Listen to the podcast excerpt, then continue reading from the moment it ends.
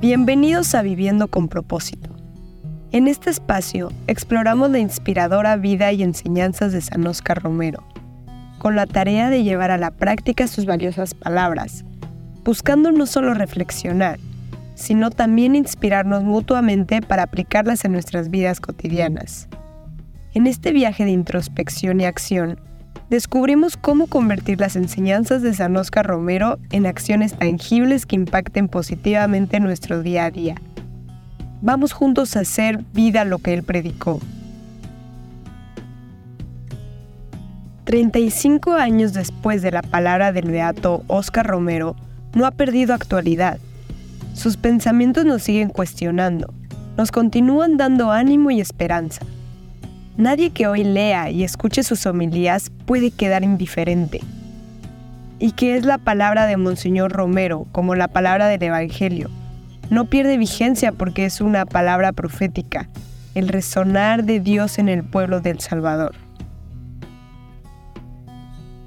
En esta ocasión, presentamos una selección de textos de sus homilías y su diario. Son 365 textos, uno para cada día del año. Y es que este libro quiere ser una herramienta de meditación diaria, para que Monseñor Romero nos acompañe a lo largo del año.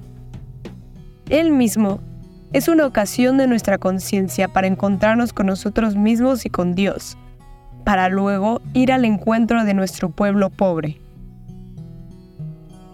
Si Monseñor Romero fue capaz de pronunciar palabras tan claras, de amar a los pobres y ofrecer su propia vida, fue porque siempre, por más ocupado que estuviese, dedicaba su tiempo a la meditación y oración personal. ¿Por qué no hacer nosotros lo mismo? ¿Y qué mejor que guiados por su propia palabra?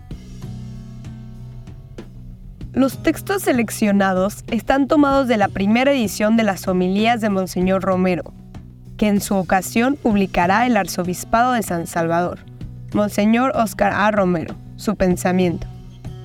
Al final de cada texto indicamos las fechas en las que fueron escritas.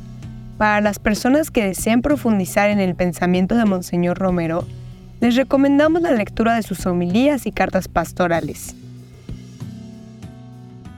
Hermanos, guarden este tesoro.